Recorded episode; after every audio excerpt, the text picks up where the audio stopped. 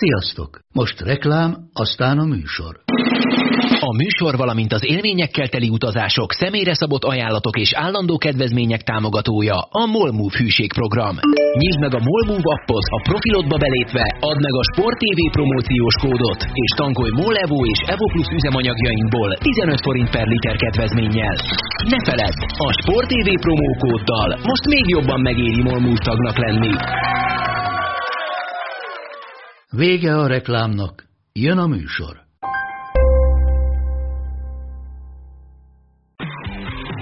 Gól! Ez 11-es volt, ha nem láttad te! Úristen, milyen becsúszás volt! Mi mindennel kapcsolatban lesen vagyunk. Ez a Sport TV és a Nemzeti Sport közös podcastjének újabb része. Sziasztok! Ez a Les vagyunk a Sporttelevízió Sport közös labdarúgó podcastja, állandó beszélgetőtársam Monc Attila sportkotársa, én pedig Szeli Mátyás vagyok a Nemzeti Sport újságírója. Sziasztok! Ahogy ugye múlt héten jeleztük meg, megígértük, az adás egy részét azt most Jürgen Kloppnak szálljuk, aki ugye Németország után egy következő top bajnokságban is csúcsra ért, és már-már egyfajta ilyen önálló márkaként fungál a piacon, úgy, mint mondjuk Guardiola, vagy, vagy korábban például Mourinho is ö, tette ezt.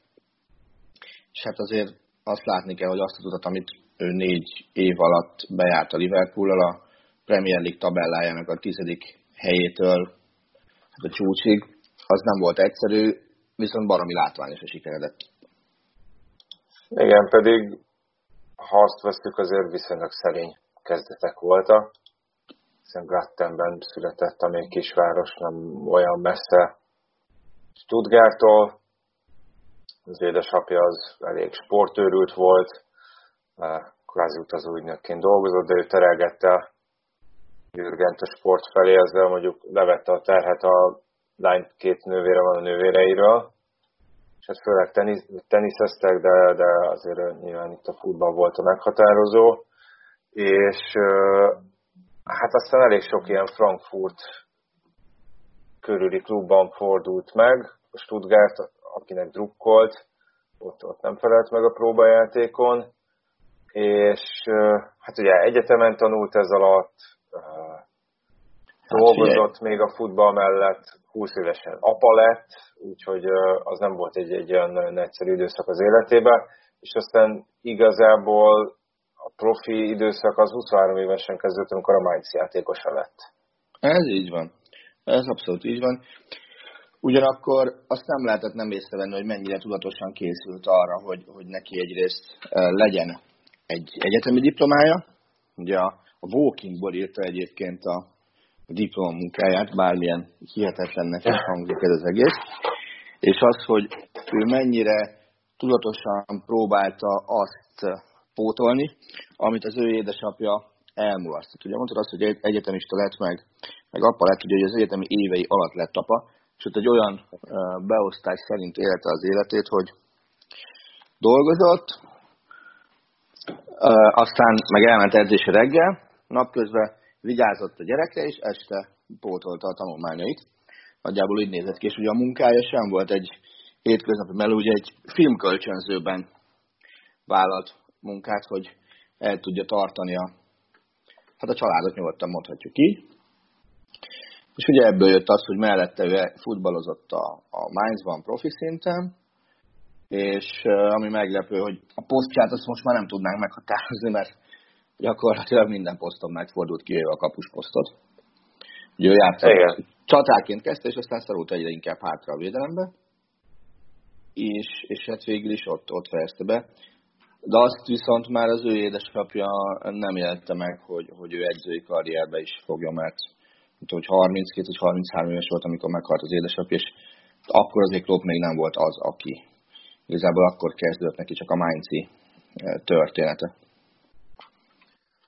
Igen, és azért a, a Mainz azért nem volt egy olyan, hát hogy mondjam, jól eh, vezetett klub, mint most. Hát az anyagi lehetőségei azok legalábbis eh, sokkal visszafogottabbak voltak. Egyébként Klopp játékos pályafutásának csúcsa nagyjából az volt, hogy négy volt rúgott a Rothweiss Herfurtnak. akinek szerintem akkor Disztó Péter védte a kapuját egyébként, de azt mondta, hogy nem tartotta meg a meccslabdát, mert akkor csak egy labda volt, és, és akkor nem lehetett haza, hazavinni. Ugye, hogy a Mainz mennyire nem volt, jó, nem volt olyan klub, mint manapság, akkor ugye a másodosztály volt legfőképpen, és akkor nem hülyeséget de 6, 8, 6 és 8 közötti tehető azon idények száma, amikor a Mainz kiesés ellen mm, küzdött Kloppal a soraiban. Hol került? Hol nem. A, a, a bemelásban, a második ligában, nem az elsőben, a másodikban. És ugye utána ebből átállt a másik oldalra, és lett, lett edző a, a Mainznál, illetve ott kezdett el, el átalakulni az ő egész lénye is, úgyhogy elkezdte megismerni a, a nagyvilág. Egyrészt, ami mondjuk több edzőre nem jellemző, abszolút jellemző volt, hogy egy baromira sportszerű játékstílust alakított ki. Ennek egyik bizonyítéka, hogy a, a Mindset ugye egyszer bevezette az UEFA kupa playoffjába, ahol annak összet indulhattak, hogy a fair play um, értékelésen keresztül kerültek ide be. Uh-huh. És uh, nyilván oda azért úgy nem lehetett bekerülni, hogy, hogy szétuktad volna az ellenfeleket. És, és a, itt volt az, hogy elkezdett kialakulni az a fajta stílusa, hogy, hogy egyfajta ilyen vezető lett, és magyarázó ember. Tehát úgy tudott mindent elmondani, hogy azt, azt mondjuk te megérted. Mit tudod, neked vagy nekem, ő tudna úgy előadást tartani az edzői szakmáról, hogy, hogy nem azon gondolkodni, hogy Jézus Isten, miről beszél ez, hanem megértenéd azt, megértenéd azt, azt amit, amit, amit mond. És ugye ennek köszönhette azt is, hogy, hogy be tudott futni a étkező polgárok előtt is, mert hiszen azért mondjuk egy Mainzi edző mondjuk ma nem feltétlenül médiasztár.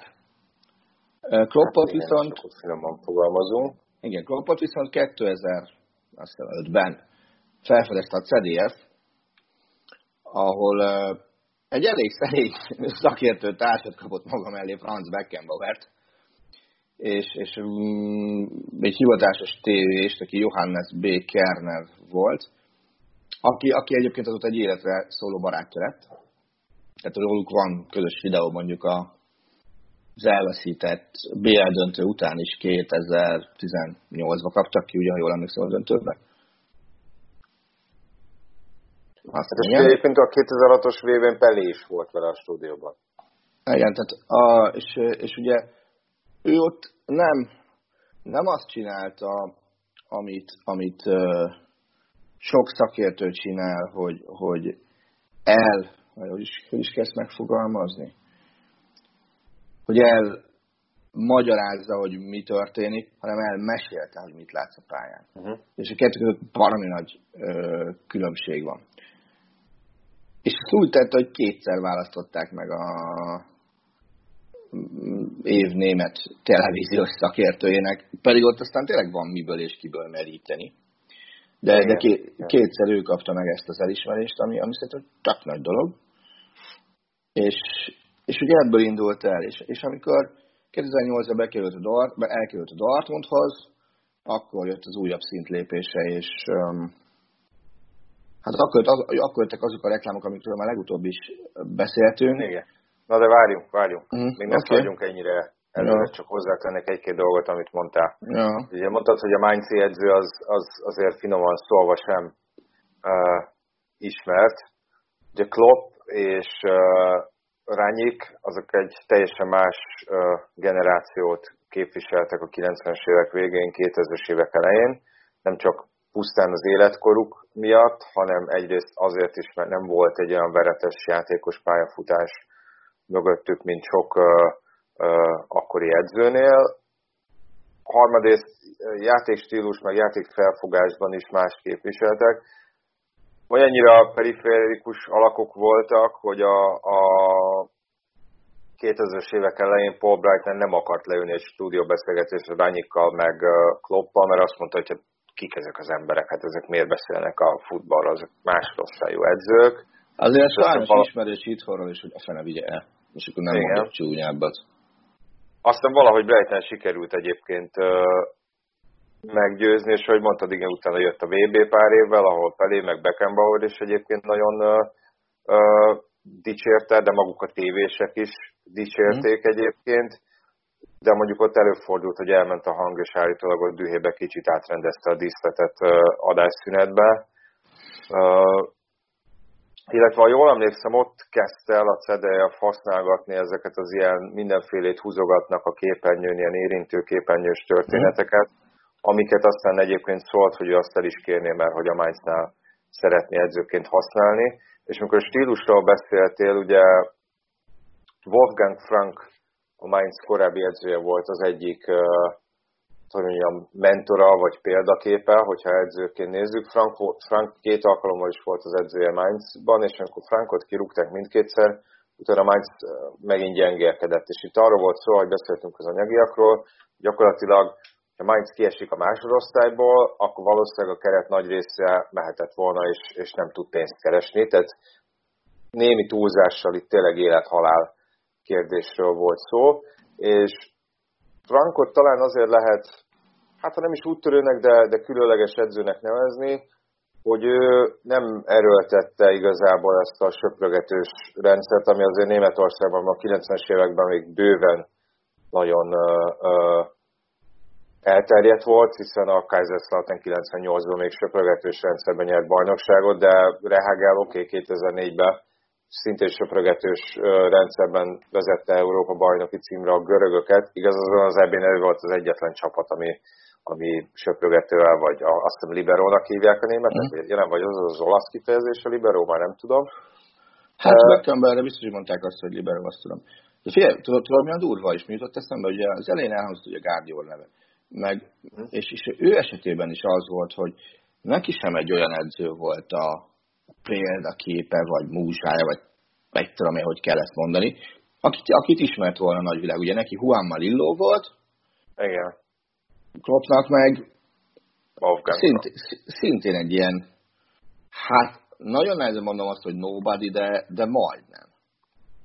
Igen, Viszont, viszont ezt a négyvédős rendszert, ezt, ezt ő is átvette tőle, Frank meg egyébként Szakitól vette, aki meg Olaszországban szakította söprögetős rendszerrel a Milánjával, és, és hát ugye azt mondják, hogy Frank vezette be a 4-4-2-es felállást Németországba. Most, hogy ez igaz, vagy nem, nyilván egy, egy ilyen sikernek, vagy egy ilyen rendszernek mindig nehéz visszakeresni, hogy honnan ered, ered pontosan, de Klopp alkalmazta ezeket a módszereket, illetve ugye Saki is, meg aztán Frank is azért nagy hangsúlyt fektetett akkor körülményei közötti videóelemzésnek uh-huh. is, és hát tulajdonképpen ezért is választották őt Mainzba, mert, mert Christian Heidel, az akkori sportigazgató úgy érezte, hogy Klopp ezt a Frankféle vonalat veszi tovább. Egyébként meg is mondta, hogy az edzői pályafutásnak az első döntése volt a legjobb, az az volt, hogy visszavonult játékosként. És egyébként, ha már családot említettük, és aztán visszadom a szót, ezzel ebbe, ebbe az időszakban ismerte meg a mostani feleségét, mert ugye Ulla ő már a második Igen. felesége, és mind a kettőjük hoztak egy uh, gyereket a korábbi yes. kapcsolatukból, és hát elég sokat beszél a feleségéről, meg ez elég meghatározó dolog, hogy az életében a család, csak azért gondoltam, hogy ezt is így, így kiemeljük. És aztán ugye 2008-ban jött el a Májci búcsú ideje. Hát igen, és hogy akkor lett az, hogy szintet lépett a gazdasági, bocsánat, a gazdasági életet illetően is, tehát nem csak edző volt, hanem ugye reklámfigura is lett. Föl lehetne sorolni egy valag céget, a, a Philips-től a mitsubishi hogy minek volt az arca, de ami szerintem még nagyon-nagyon fontos volt, hogy őt egy, egy, egy játékos ügynökség képviselte, képviseli, és ne, amely nem csak a, az edzői szerződések kapcsán tesz érte, hanem például a média megjelenései kapcsán is, mert ez az ügynökség állítólag, ezt olvastam több helyen is, hogy baromi jó viszonyban van a Bildel, ami uh-huh. ugye azért Németországnak egy, egy eléggé meghatározó médium, tehát messze-messze a legnagyobb példányszámú napilap. A, most már ugye eljutottunk odáig, hogy televíziós jogok tulajdonosa is, tehát ugye a Bundesligáról ők mutathatnak irgalmatlan mennyiségű mozgókép. Szerintem az első német lap, aminek interjút adott a mostani bajnoki cím után, az a Bild volt. Fél, ebbe a Bildnek biztos adott interjút viszonylag, viszonylag gyorsan a, a, a, a bajnoki cím megnyerése után. És az, az egy, egy ilyen interjú megszervezése az, hogy, hogy ennyire gyorsan ott legyél a, az egészen, az barom jó. Nekem van, van személyes emlékem ilyen interjú megszervezésről, nyilván sokkal-sokkal kisebb volumenben, tehát hogy jellemző, hogy mi volt fontos, mi fontos Magyarországon újságíróként, meg mi fontos Németországban újságíróként, hogy mi mennyivel másabb keretek között főzhetünk, hogy 99 vagy 2000-ben, most meg nem mondom felből a kettőből az egyik évben, ugye a Nagy Breda volt az a holland csapat, ahol, ahol több magyar játékos is szerepelt, ugye Babos, Gábor Fehér Csaba, Pető Tamás, ők voltak hárman, és ők játszottak, vagy ők hajtottak azért, hogy, hogy valahogy negyedikek legyenek. A holland bajnokság ugye az volt a Best of the Rest-nek a titulusa, mert akkor még sokkal egyértelműbben elvált a mezőntől az Ajax PSV Feyenoord 3-as. És tudom, hogy volt az utolsó meccs, és akkor valahogy azt kellett megszervezni, hogy utána baromi gyorsan legyen interjúnk valamelyikkel, mert hogy, mert hogy akkor az még használná a nemzeti sport.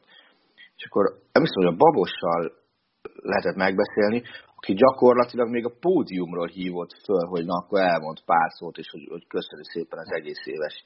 Mert volt, hogy annyi, annyira jól esett, és akkor utána csak jött egy izé, csomag itthonra, és képzeld el, hogy küldött egy DVD-t a, a szezonjukról.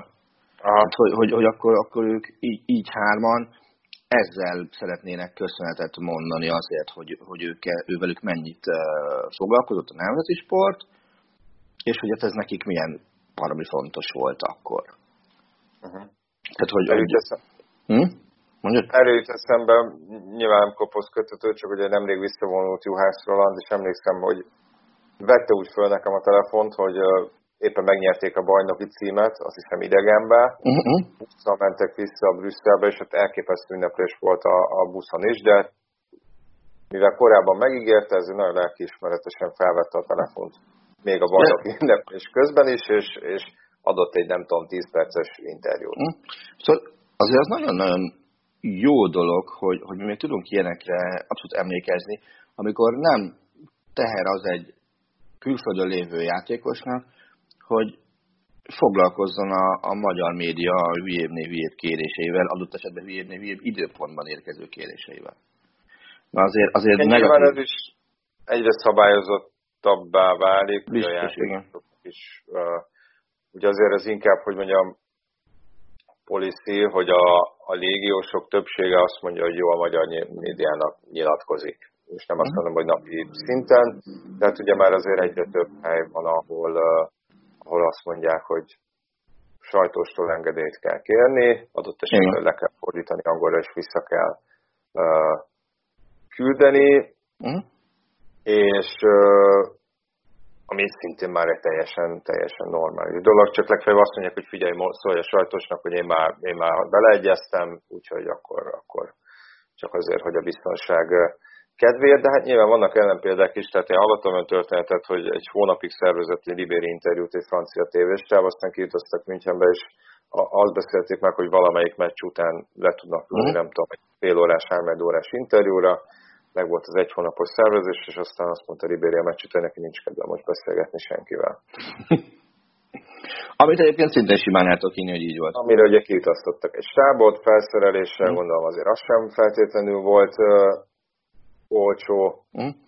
Ez, ez, én Ribery interjút egyébként átéltem magam, amikor ugye megnyerte ezt a Best Player in Europe díjat uh-huh.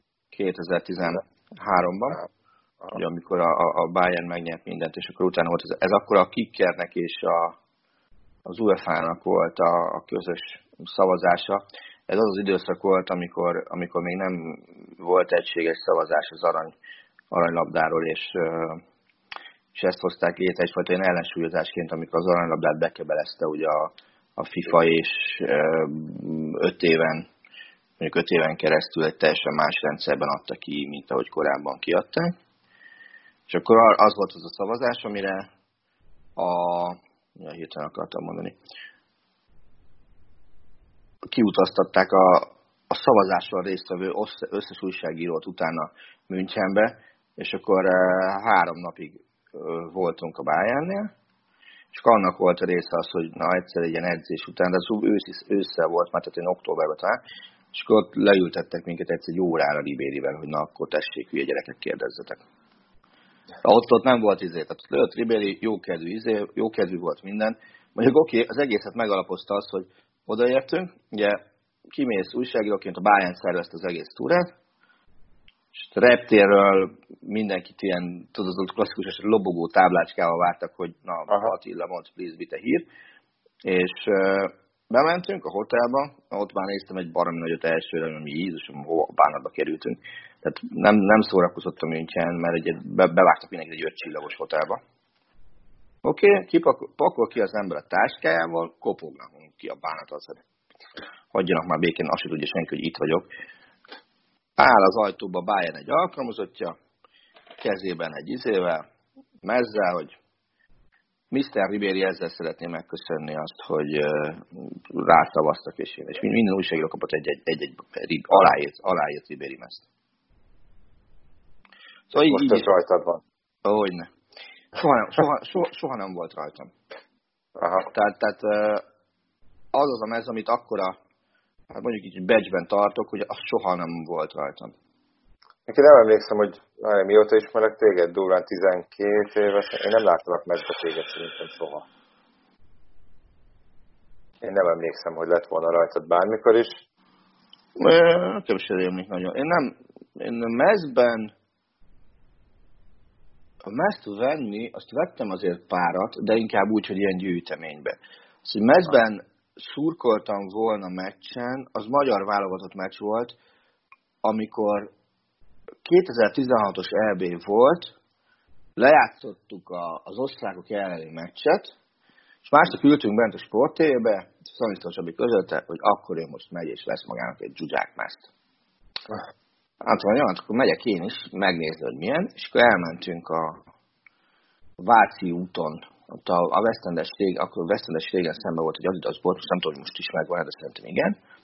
És bementünk, és akkor Csabi megvette, én meg addig-addig töketlenkedtem, meg azt mondom, na jó, akkor veszek én is. És akkor vettem egy magyar változat, ezt én név nélkül itt vettem, mert igazából én abba, a, ha abból a csapatból nekem név szerint kellett volna választanom ezt, akkor, akkor én a királyt választottam volna. Mert én ugye vele voltam, vagyok abból a társaságból a messze-messze a legjobb viszonyban. És, de hát kapus messze mégsem vesz az ember, hát abban nem megy meccsre. Tehát az nem piros fehér zöld mez, az, az, egy, az egy kapus mez, szürke macó, vagy hát meg főleg nem vezek hozzá. és, és akkor nekem így lett magyar válogatott mezem. De, de van egyébként több mezem régebről, Bayern mezem viszonylag új is, de ezeket a mezeket általában úgy kaptam, hogy, hogy játékos hozta, adta bármi ilyesmi. Tehát mit tudom én, a Dárdai Pali, ő hozott, ha jól emlékszem, Leverkusenből Sebestyén mezt. Aha. A király, a király, a király az Sálke mezt hozott, arra emlékszem. A török tudósítótól Mehmet Basarantól a segítség egy besítást mezt kaptam.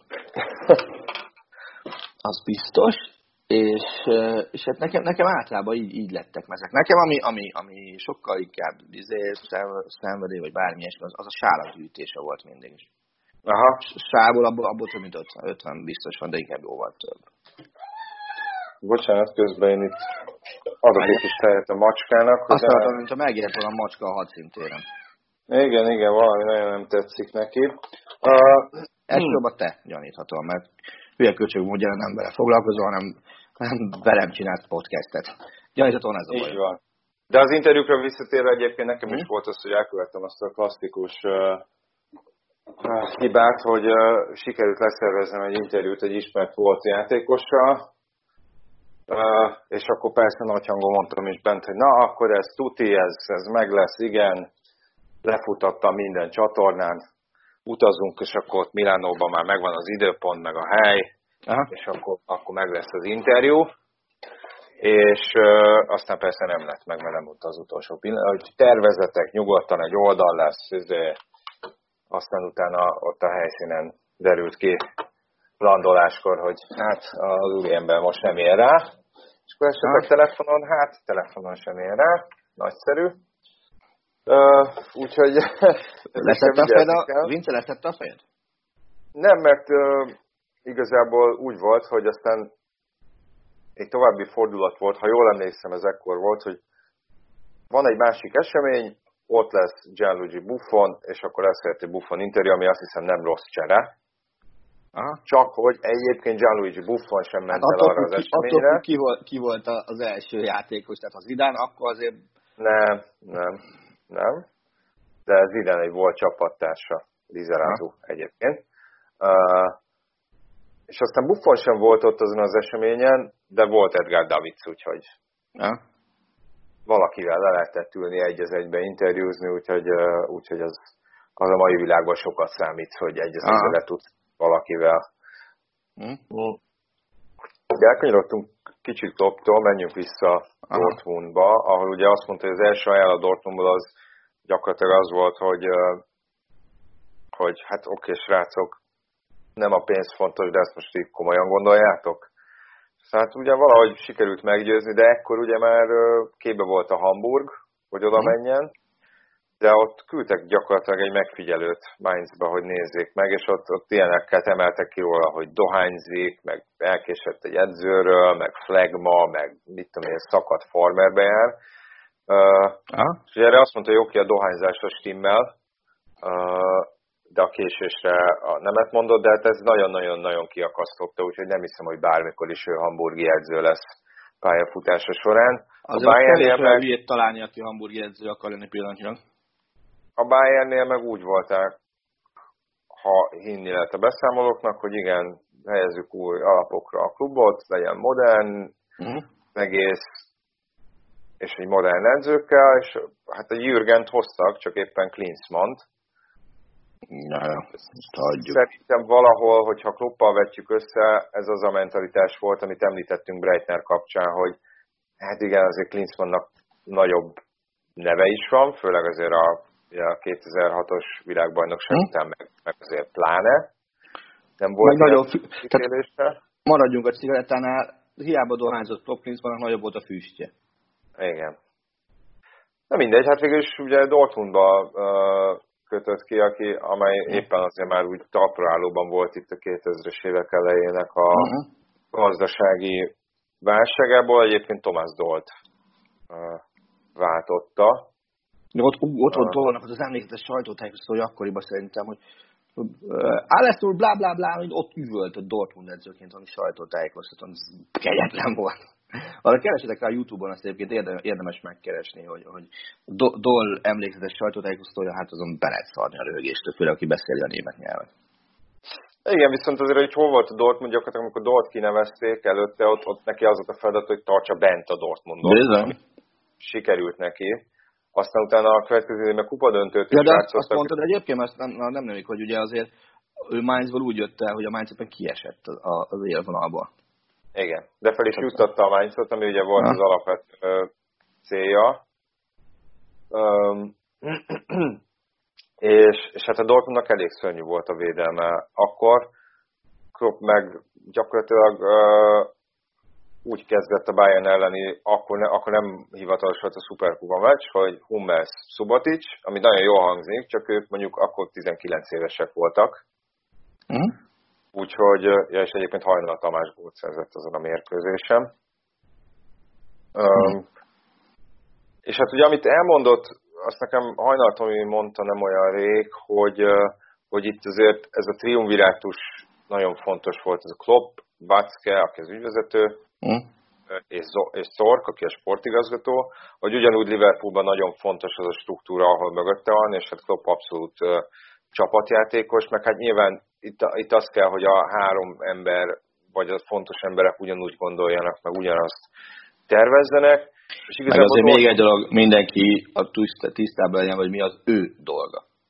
Igen. Nem, bele, nem belepofázni a, a, a másik feladataiban, mert azért láttunk olyat is, nem egy, nem két helyen, ahol, ahol adott esetben a sportigazgató azt gondolja, hogy ő vezetőedző. És ugye még itt röviden, hogy, hogy azt is Hajnal Tamás mondta itt ebbe a nemzeti sportos anyagban, hogy gyakorlatilag, ha megérkezett Klopp, azt mondta, hogy legyenek ők a Bundesliga legkellemetlenebb csapata, és, és akkor ugye már gyakorlatilag ebből jött ez a részben ez a Gegen Pressing nevű taktika, amit mm. nagyon röviden elmondok. Tehát ugye mondta a Tamás, hogy ezt már az elején elkezdtek elkezdték gyakorolni az edzéseken ezt a visszatámadást, a különféle átmeneteket, támadás és védekezés és támadás között, és hát mondta, hogy ez egy olyan stílus volt, ami azért fej, nem, na, itt nem csak a fizikális része volt igazából a, a, a, az, ami nagyon igényes volt, hanem a, a gondolkodási része, hiszen itt, itt tényleg nagyon gyorsan kellett reagálni, és ez a gegenpressing, amit hát itthon ellenletámadásként, vagy talán inkább visszatámadásként emlegettek, hát, ennek az igen. lényege, hogyha elveszíted a, csapa, a labdát, akkor nem visszazársz védekezni, hanem azonnal letámadod az ellenfelet, és megpróbálod visszaszerezni a labdát. Vagy ha az ellenfel megszerzi a labdát, ő elkezd átállni támadásra, viszont ha gyorsan el, el, elveszíti, visszaszerzett tőle, akkor szétesik a szerkezete, nem tud olyan gyorsan megint visszaállni védekezésre, és akkor adott esetben egy-két passzal olyan, helyzet, olyan helyzetbe tudod hozni magadat, ami, ami zicser vagy ajtóablak helyzet, tehát nem kell ilyen 30 passzos támadásépítéssel hmm. uh, bajlódnod. Nyilván maga a letámadás sem egy, egy, egy ilyen uh, újdonság, hiszen több formáját használták több országban, több klubnál, több edző, de talán ez az intenzitás, amit a, amit a Dortmundtól lehetett látni, ez volt az egyik egyedisége talán. Hát igen, tehát azért a, a Dortmund tempóban, akkoriban szerintem még legalább Európában is verhetetlen volt. Tehát főleg amikor, amikor ez az egész történet így kicsúsodott, és ugye nyertek két bajnoki címet, azt a Dortmundot néha szemmel követni, hogy úristen, mi van itt jellegű rész volt, és hát szóval azt, azt, egyrészt valamire megérdemelték azokat a bajnoki címeket, tehát azt, azt, azt gondolom, hogy nem lehet elvitatni. Másrészt azért, azért oda kellett Klopp is, de én azt gondolnám, hogy igazságtalanok lennék, hogy azt mondják, hogy, hogy, hogy, hogy oda kellett egy erőléti edző is szerintem, kegyetlenül. Uh-huh. Tehát én, én nagyon-nagyon szerettem nézni azt a Dortmundot, még ha ez adott esetben mm, Bayern szimpatizánsként, szurkolóként tök mindegy, hogy mondjuk akár Isten káromlásnak is tűnhet, de az a Dortmund, az, az egy baromi jó Dortmund volt. Hát igen, igen. És, és hát ugye itt azért az átigazolási piacon is nagyon szépen teljesítettek, hiszen hát nem is tudom, Kagawa Shinji kb pár százezer euróért jött. Mm. Emlékeim szerint Lewandowski sem volt túlzottan uh, uh, drága, és ugye ekkor mutatkozott be, talán nálam mutatkozott be Götze, vagy meg Dolnál? Nem, szerintem már ne, biztos, hogy Klopnádban. Götze, Götze még, még, most sincs 30 éves, gondolj be, hogyha Dolnál mutatkozott volna be a 10 ja, igaz, igaz, az első osztályban. Tehát ugye bemutatkozott uh, nála Götze, akkor még ott egyébként Lukács azt is, tehát az elején még ő volt ott a főcsatár, nem, nem, uh-huh. nem Lewandowski. Uh-huh. És hát ugye most azért nehéz lenne elképzelni, hogy egy másik csapat nyerjen két bajnoki címet egymás után Németországban, amit a másik úgy értem, hogy nem a Bayern. Akartam éppen lehet, hogy nyolcnál nem bírod elképzelni, hogy bírunk kettőt nyerni, vagy, vagy, vagy hogyan? De ráadásul ugye volt nekik egy olyan idény, tehát a második bajnoki címnél ott úgy volt, hogy az hogy azt hiszem 6 vagy 7 forduló ami 8 pontos hátrányban voltak a, a hmm.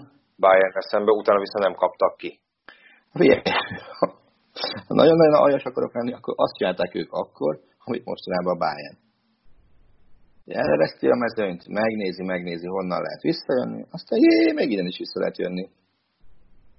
Nagyjából így. És ugye, hát itt, itt azért az EBL az nem nagyon működött még ebben a két idényben. Nyilván azért a bajnoki címek nyilván azért sok embert nem foglalkoztatott, és aztán ugye a 12-13-as évad volt az áttörés, illetve hát ez volt az az évad, amikor talán, bár ez biztos jobban követted, amikor azért Klopp fokozatosan kezdett oda-oda szúrogatni a Bayernnek. Nyilván itt a Götze ügy volt az egyik, a másik az az, hogy, hogy beszámolók szerint ő úgy érezte, hogy a játékstílusban is hasonlóan kezd futballozni a, a Bayern, és akkor volt az a nyilatkozat, amitől egyébként utána azt hiszem bocsánatot is kért, hogy azt mondta, hogy azt csinálják, mint a kínaiak az iparban, hogy lemásolják, mint a többiek csinálnak, aztán több pénzből megvalósítják. Jó, de ezzel tudsz vitatkozni? Hát nem. Ez most nyilván nem az volt, hogy, hogy iszonyatos, tehát ilyen tucat, tucatnyi Dortmund játékos vitt el a Bayern. Ugye itt Götz és Lewandowski volt a két, két Fájópont. Legfont, két fájópont, ugye főleg állítólag ebből Götze volt, mert ugye Lewandowski, Lewandowski-ról már lehetett tudni, de állítólag ott, ott ez meg volt beszélve, végigjátsza az idény Dortmundban, és akkor, és akkor megy, és, és, és ezzel minden rendben, még ha üzletileg ez nem is érte meg az Dortmundnak, de, de Götzénél meg ö, ö, Götzénél, ezt is most egy saját cikkemből idézek, hogy 13 tavaszán volt egy Dortmund Mainz, és akkor megkérdezték Kloppot, hogy, hogy egyetérte Uli Hönesszel, aki azt mondta akkor a Bayern elnökeként, hogy a Bundesligát az a veszély fenyegető, hogy két pólus lesz, mint a spanyol bajnokság. Tehát, hogy Dortmund és Bayern lesz, uh-huh. és aztán többé. És erre azt mondta a Klopp, hogy amikor majd a nyáron meglátják a Bayern keretét, akkor majd, akkor majd látják, hogy Hönesznek nem, lett igaz, nem lesz igaza, tehát hogy, igazából egy pólusról a bajnokság de, de hogy állítólag ekkor ő már tudta a Götze klubváltást, de senki más nem a, uh-huh. a, a, a nyilvánosság elől. Előtt, és aztán a BL elődöntő előtti napon uh, igen, az jelent egy, meg. Ez egy reál elleni meccs volt. Igen, az és erre mondta azt, hogy, hogy igazából lehetett volna rosszabb is, mert a meccs előtti egy órában is bejelenthették volna. Igen, az, tehát, hogy mondjam, az nem feltétlenül a, a sportszerűség minta képe volt, ahogy azt a Bayern ott kezelte. De ugye az, azért ott most rögzítsük, hogy két olyan BL elődöntő volt, amit sokkal hajlamosak kell fejteni, hogy ott, ott volt egy Bayern Barca, Igen. meg volt egy Dortmund Real Madrid BL elődöntő, ami, amik ugye a következő eredményeket hozták. Bayern Barca 4-0, 3-0, Dortmund Real 4-1, a visszavágó az 0-2 volt, de basszus, a két német élcsapat négyből háromszor oda-vissza szólja most a padlót a, a, a két spanyol kirakat csapattal, amely már akkor is talán mondhatjuk azt, hogy a világ két legnépszerűbb csapata volt. Hát sőt, ahogy ugye Klopp oda került Dortmundhoz, most ez a csúnya szóval élve tudom, hogy Guardiola nem szereti, hogy ez volt ugye a tiki-takának a, a, fény, a fénykora. Igen. Ugye 8-tól 12-ig volt ott, ott Guardiola, és aztán ugye közben megjött a Real Madridhoz José Mourinho, aki ugye teljesen más filozófiát Aha. erőltetett, de hát ez a két csapat ugye volt olyan, hogy egyszer az egyik szerzett 100 pontot, más, másodszor meg a másik szerzett 100 pontot a spanyol bajnokságban. Uh-huh. Úgyhogy Úgyhogy itt azért alapvetően nem a német csapatok voltak talán az, az esélyesek, hogyha legalábbis, hogyha az idény elejét nézzük, talán a spanyolok esélyesebbnek tűntek. Lehet, hogy a párharc... Uh, még, ak- még akkor is esélyesebbnek tűntek, tehát le- legyünk tök őszinték. Oké, okay, hogy, hogy én, mint elvetemült, bíztam abban, hogy a Bayern tovább jut, de azért reálisan nem lehetett több esélyt adni a, a Bayern továbbítására. A másik ágon meg föl se vetődött szerintem sokakban, hogy, hogy abból Dortmund továbbítás lehet, főleg nem egy ilyen egyértelmű első meccse. Igen. Viszont aztán ugye a BL döntőt azt nem sikerült megnyerni, ott, ott a Wembley-be a Bayern diadalmaskodott. Az, az, az azért az, az élmény volt látni. Na. Tehát az, az, az, arra kimehettem, és akkor ott ültem a mélyes közvetítetten állunk, arra emlékszem, és ott ültem, és azt mondja, figyelj, egyetlen ne ordítozz. Mondtam, jó. és akkor ki, a, nagyon furcsa volt látni olykor, hogy így közben, hogy egy kommentátor hogyan meg mint dolgozik, de, de tényleg baromi nagy élmény volt. Ugye előtte éven a, a Hajdu Pistit láttam a, a Chelsea elleni Bayern döntőn, uh-huh. és akkor itt, itt meg a méhest. Mind, mind a kettőnél az volt zár, hogy ott ültek, hogy, hogy előző este föl kellett készítenem őket a, a, hát a méhest ugye két csapatból, a Pistit meg a Bayernba mi emlékszem, mi este Londonba ültünk, menjünk enni valahova. És akkor beültünk egy londoni steakhouse-ba, és akkor nem akarok hülyeséget mondani, de, de, de négy vagy öt órán keresztül ültünk ott, és az Zümi valami iszonyatos mennyiségű papírt jegyzetelt tele. Tehát konkrétan legkésőbb akkor alakult ki bennem a, tehát az információra éhes Gábor uh-huh. kifejezés, mert valami elképesztő mennyiséget jegyzetelt, és, és gyakorlatilag nem tudtam olyat mondani, amire ne lett volna kíváncsi, és nem bírtam annyit pofázni, hogy azt mondta volna, hogy na jó, most már elég lesz, hanem nem, még, még, még, még, még. Tehát tényleg hihetetlen azt látni, hogy egyes emberekben milyen szinten mozgott az információ éjség, és hogy és milyen mértékig akart lejutni, hogy mert hát, ha erre lesz szükség. Szóval el, el, tényleg elképesztő volt. Na, és hát az, azon a, a vacsorán még olyan 70 kilóval voltunk többek ketten, mint, mint mondjuk most vagyunk. Nagyjából. Tehát az, aki esetleg a mélyes nem ismeri most, mert a képen jönne csodálkozzon, több mint 50 kilót fogyott bő egy év alatt. Csak mondom. És, és nem úgy, hogy izé gyógyszerszert, vagy bármi ilyesmi, nem. Neki állt is körnerőből edző segítségével lefogyott, úgyhogy tessék szépen, ezt az utat is lehet nyugodtan követni, mert, mert van ilyen megoldás. Na, ennyit a kitérőről, bocsánat. Megdicsér, megdicsértem az ünit. Szóval, ugye ez hatalmas fegyvertény volt azért a Dortmund részéről, ez a bajnok ligája döntő, és talán talán, talán, vagy lehet, hogy ezt már csak rosszul emlékszem, mintha kicsit elsikadt volna az a tény, hogy azért a bajnokságban jebe lettek másodikok, 25 ponttal zártak a Bayern Jó, tehát mögött. A, a Bayern az szezonja az, az volt a szezon körülbelül, tehát az, azt, azt épészre szerintem. És ugye megnyílt itt egy olló, a következő szezonban 19 ponttal zártak a Bayern mögött, és aztán a 14-15-ös idény volt ugye az utolsó Dortmundi mm. idény Kloppnál, ahol még egy időben ugye a, a kiesés veszélye is fenyegette őket szerintem valamikor tél környékén. Mm. És, és a feleség, Klopp feleség akkor azt mondta, hogy ő úgy érezte, hogy akkor jött el az úgymond vég pillanata, amikor Klopp hazajött, és, és nem tűnt dühösnek. A... Hogy, hogy, hogy nem mutatott ki annyira erős érzelmeket. Nyilván egyébként azt mondja Klopp, hogy ezt szereti hangsúlyozni, hogy ő nem viszi haza a munkáját, de azért gondolom a, nyilván a felesége hmm. ismeri annyira, hogy azt meg tud, még ha nem is tudja az eredményt a feleség, aki egyébként nagyon sokat kiáll a meccsekre, hogyha mondjuk belép, akkor gondolom azért tudja róla, hogy na most nyertek, vagy nem nyertek. Biztos. Nézd, ugye arról az időszakról találtam egy D-Site cikket, amikor már ugye kezdett telni a pohár, és akkor abban a, a cikkben volt az a mondat leírva, most pontos idézni, hogy a, a, a váratlan vereségek után fáradtnak és kimerültnek tűnt. Tehát, tehát tényleg, mint hogyha az lett volna, hogy berúgta ezt a motort Dortmundban.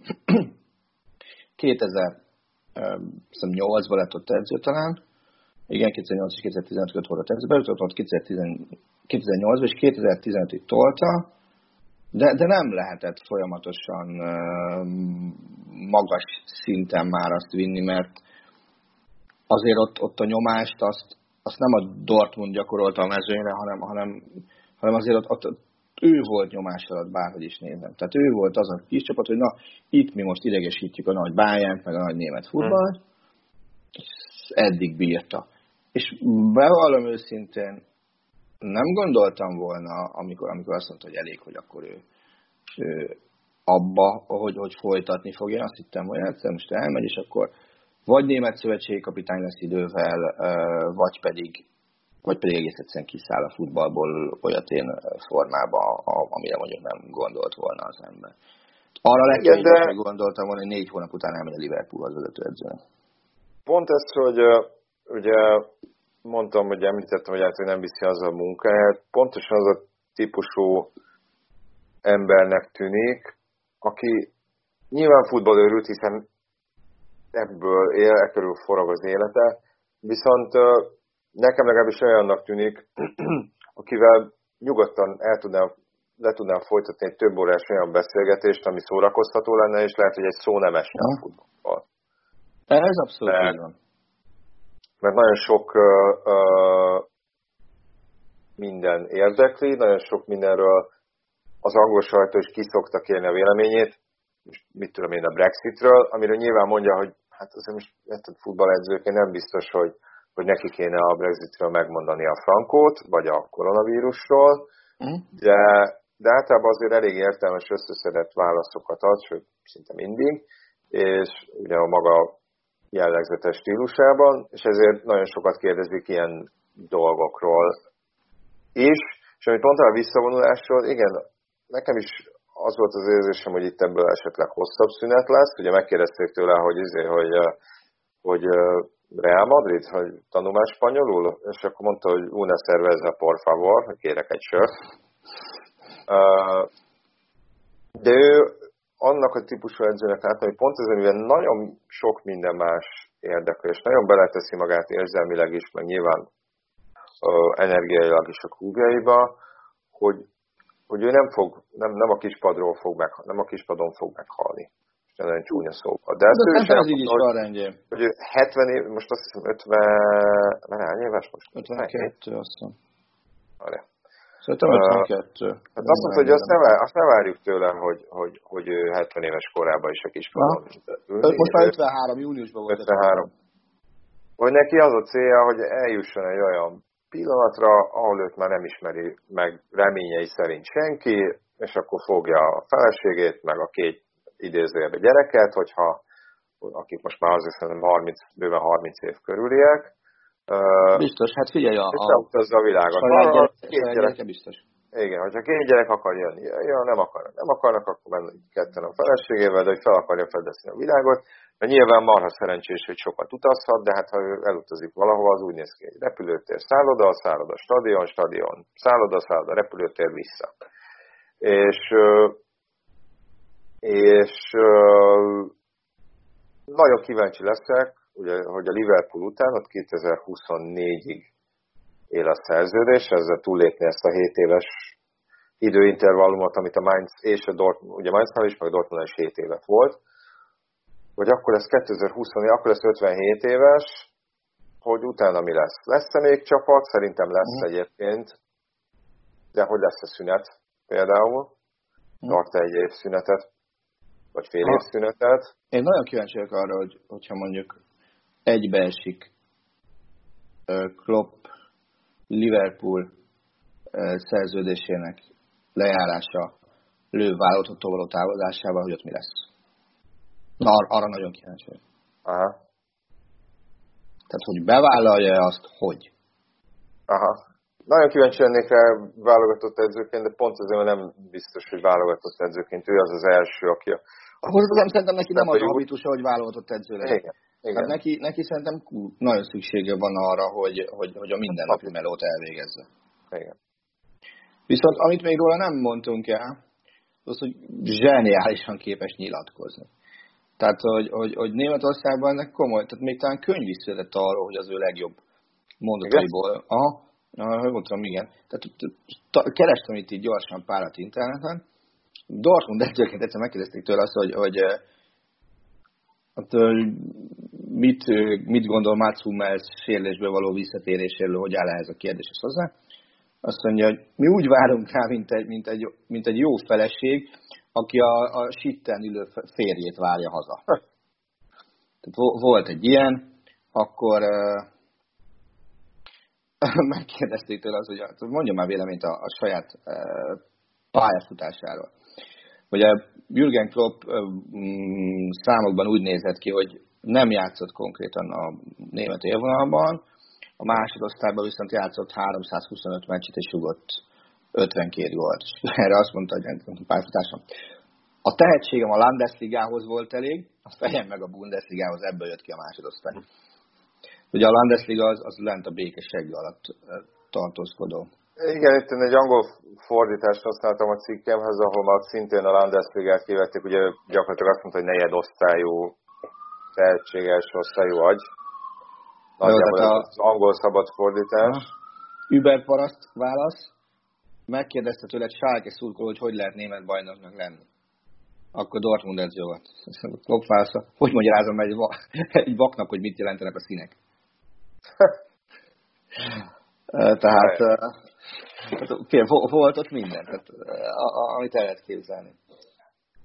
A, Most már lassan, ja, most van még? még? Még egyet mondanék, azt tudom tényleg át más is klopról. Megkérdezték egyszer, mikor a Mainz edzője volt, hogy, hogy mit szól a, tehát hogyan készül a Bayern elleni mérkőzésre azt mondja, hogy nem telegatjával lépünk pályára. Még egyszer megnéztem. Úgyhogy, úgyhogy ez, ez van. Na mindegy, most hát átérhetünk más, amire akarsz, mert szerintem propott bőségesen kibeszéltük, mert Liverpooli most... korszakára meg múlt héten beszéltünk éppen. Így van, így van, így van. Hát azért sok mindenről már nincs időnk, érdemes nyilván felemlegetni a Barcelonát, hogy sikerült nyelbeütni ezt a parádés csereügyletet, amelynek értelmében Artur a Barcelonába... Ezt, ma, magyarázd már, Léci, mert, mert múlt héten, amikor beszéltünk róla, akkor még ugye csak készülve volt, és nem volt hivatalos, és tulajdonképpen mondtad nekem telefonon, hogy ez, ez, ez, egy, ez egy könyvelés technikai dolog volt. Pontosan miért? Abszolút. Szóval, hogy a Barcelona kapcsán uh, írták, hogy hát elég, elég lyukak tátonganak a költségvetésbe, és ez már akkor is jelen volt, ami előtt be, be jött volna a koronavírus, ami hát nyilván hát azért nem, nem segített a helyzetem. Hm? Na most, ez könyvelés technikailag, ez az egész Pjanic Artur csere, ez azért jó, mert ezzel sikerül betömni egy jó pár tízmilliós lyukat. Na de hogyan? Hiszen uh, gyakorlatilag Artur az 10 millió euróval többe kerül, mint Pjanic, azt hiszem 72 volt Artur, és 60 volt Pjanic, meg vannak még mindenféle bónuszok. De, ha eladsz egy játékost, akkor az abból befolyó összeget az egy az egyben lekönyveltet bevételként. Uh-huh. Azzal, hogy eladták Artúrt, azt a 72 millió eurót, azt ők a bevételi oldalra egy az egybe be tudták írni, hogy 72 millió euró. Uh-huh. Na de, amikor vesznek egy játékost, akkor az érte kiadott pénzt azt nem a egy az egybe könyvelik le, hanem, ha? erről már beszéltünk korábban, ekkor jön képbe ez az amortizáció nevű trükköcske, hogy a annak, annak, annak a jelenlegi pozícióban dolgozva elég sok részét is van, hogy mit jelent az, hogy amortizáció, és hogy kell az amortizációval dolgozni, fogalmazunk így. Ennek az a lényege, hogy a játékos vételárát azt elosztják a szerződésének az éveinek számával, tehát hogyha mondjuk Pjanic 60 millió euró volt, és három évre írt alá, az ugye háromszor 20 millió, és ezt éves szinten könyvelik le. Tehát nem az van, hogy hogyha mondjuk három éves szerződést írt alá Pjanic, akkor nem azt jelenti, hogy egyszeri 60 milliós kiadás, hanem háromszor, három év alatt évente 20 millió eurós kiadásként uh, tűnik fel itt a könyvelésben. És hát ugye ennek az a lényege, hogy most, most így hiába a, a netto profit nem olyan nagy az eladáson, könyvelés technikailag így jóval beljebb van a Barcelona, hiszen, mint mondtam, egy nagyobb összeget le tud könyvelni, mm. ezt a ennyis vételárat, ez pedig szét tudja osztani évekre. Nyilván a Juventus oldalára is ez, ez hasonlóan uh, uh, működik. Mm. Tavaly egyébként szintén volt ez a Neto Cilesen kapus csere a Valenciával, azt mondják, hogy ennek a hátterében is gyakorlatilag ez állt. Most, hogyha szakmai oldaláról nézzük, nem hiszem, hogy, hogy itt bárki különösebben szomorkodna miatt, hogy Pjanic Barcelona játékos lesz. A fő problémám nekem inkább ezzel az van, hogy fogtak egy 23 éves játékost, aki egyébként nem akar, különösebben akar távozni a Barcelonától, és hoztak helyette egy 30 éves játékost, egy olyan csapathoz, ahol Jordi Abba, Piqué, Busquets, Rakitic, Vidal, Messi, Suarez, és nem tudom, ki ami még valakit, kicsit vagy jócskán benne jár a 30-as éveibe, Griezmann jövő lesz 30, és erre hoztak egy 30 éves játékos, és eladtak egy 23 éveset. Tehát ez a hosszú távú tervezés már megint nem túl sok jót sejtett, de hát erről beszéltünk, ugye Barcelona, aki szereti hangoztatni, hogy több, mint egy klub, nála van a legtöbb 100 milliós játékos, ugye a világon, három, mert, hmm. mert hiszem a Paris Saint-Germainnek van kettő, uh, ugye Dembele, Coutinho, Griezmann, és, és azt kell, hogy mondjam, hogy egyik, játék, egyik 100 milliós játékos, 100 millió pluszos játékos esetében sem tudjuk azt mondani, hogy, hogy, hogy ez egy teljes sikersztori. Márpedig azért egy 100 millió fölötti játékostól azt vár sikersztorit vársz, és hm? azért háromból hármat elszúrni, ahhoz már azt hiszem, az már talán nehezebb, mint, mint nem elszúrni. Nyilván ennek vannak különféle indokai, Dembelénél az állandó sérülések, most Griezmannra mondhatjuk, hogy még, még nem ért véget az első, első idénye, de és hogy adjunk neki időt, ezt aláírom, de mondjuk azt, hogy tegnap a 90. percben becserélték, és azt mondta az edző szetén, hogy nagyon nehéz őt beilleszteni a csapatba, az még nem túl sok jót sejtett. Coutinho-nál meg ugye azt lehet olvasni, hogy a Barcelona már fizetni a fizetés egy részét, csak menjen valahova a kölcsönbe. Szóval...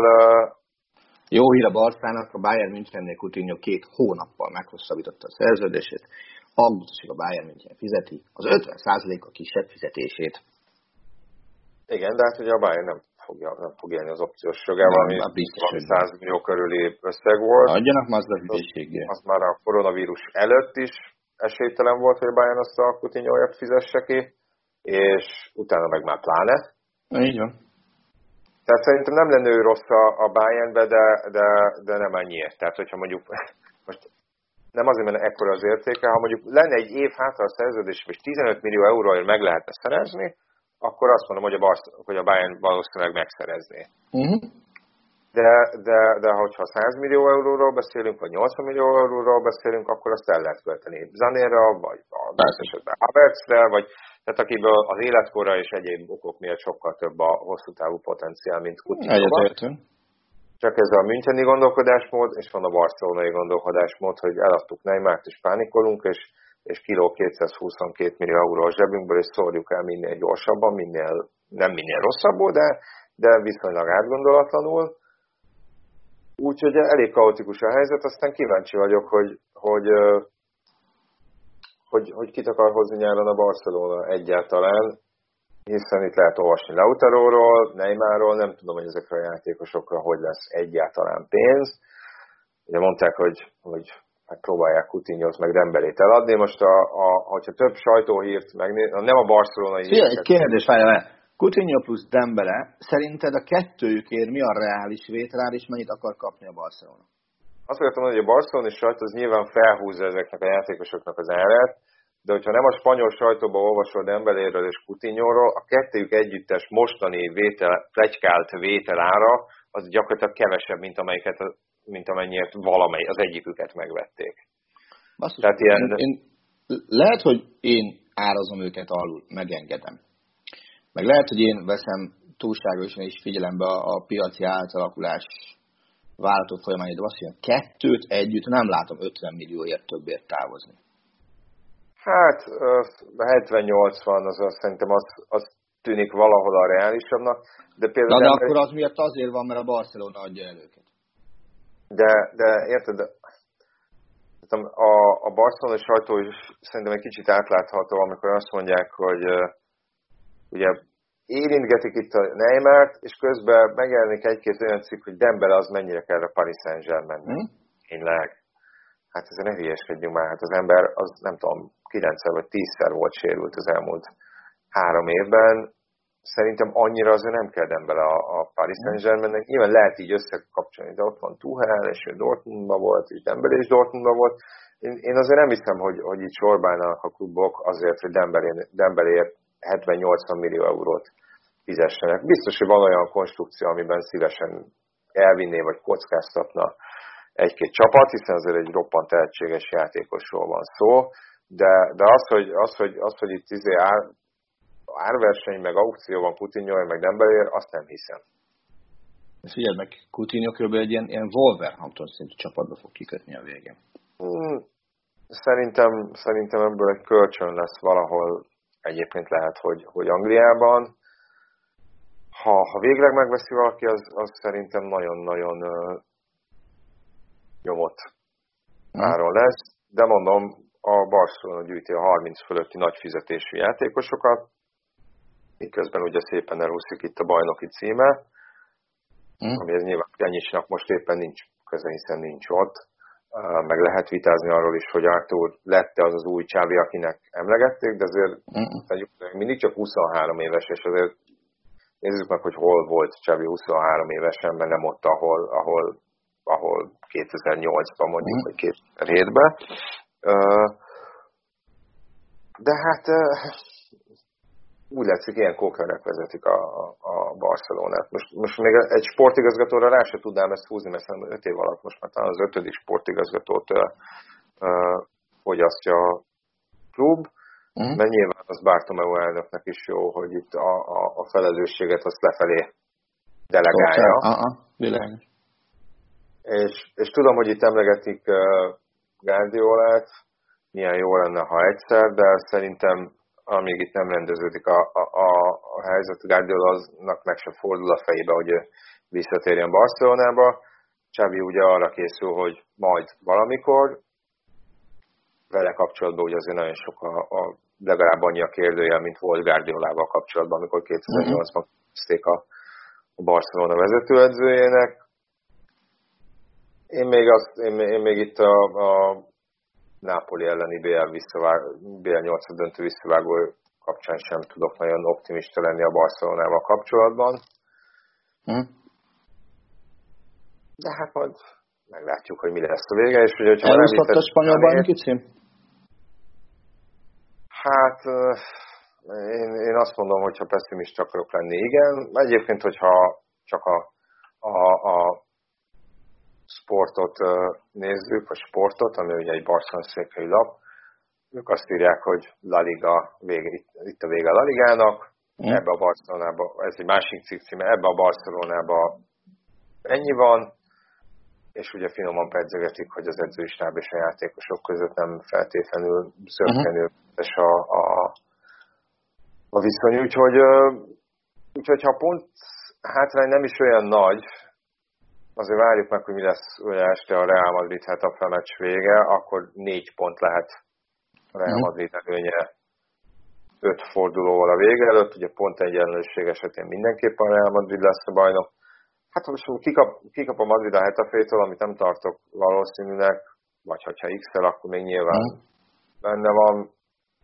Négy pont se egy olyan óriási nagy előny, csak, csak a Barcelonát elnézve nem hiszem, hogy, le tud dolgozni öt fordulóval. Mm, mm. Világos. Jó, értem. Nem csak tényleg érdekelt, hogy, hogy ja. ez a tegnapi Atlético meccs, ez, ez sok minden volt, csak nem a... Hát ezt nem nagyon tudtam követni, mert a Brighton United-et néztem, aztán pedig útközben voltam, és, és csak azt láttam, hogy szorgosan rúgdossák be a 11-eseket. Hát nem igaz így, hogy rúgdossák be. Hát rögös, rögös az elsőt kiadták, aztán újra kellett rúgni. Igen igen. De az a testégen nagyon sajnáltam. Ez még a ez még majd kiderül, hogy mi lesz itt ebből a bajnoki versenyfutásból, de azt hiszem már ennyire hm? volt időnk. Ugye most azt főleg klopra áldoztuk ezt az adást, szerintem legközelebb majd aktuálisabb témákkal foglalkozunk. Bár most szólok, hogy, hogy valószínűleg itt egy hét szünet következik majd, de majd meglátjuk. Köszönjük, hogy hallgattatok minket. Sziasztok! Köszönjük, sziasztok!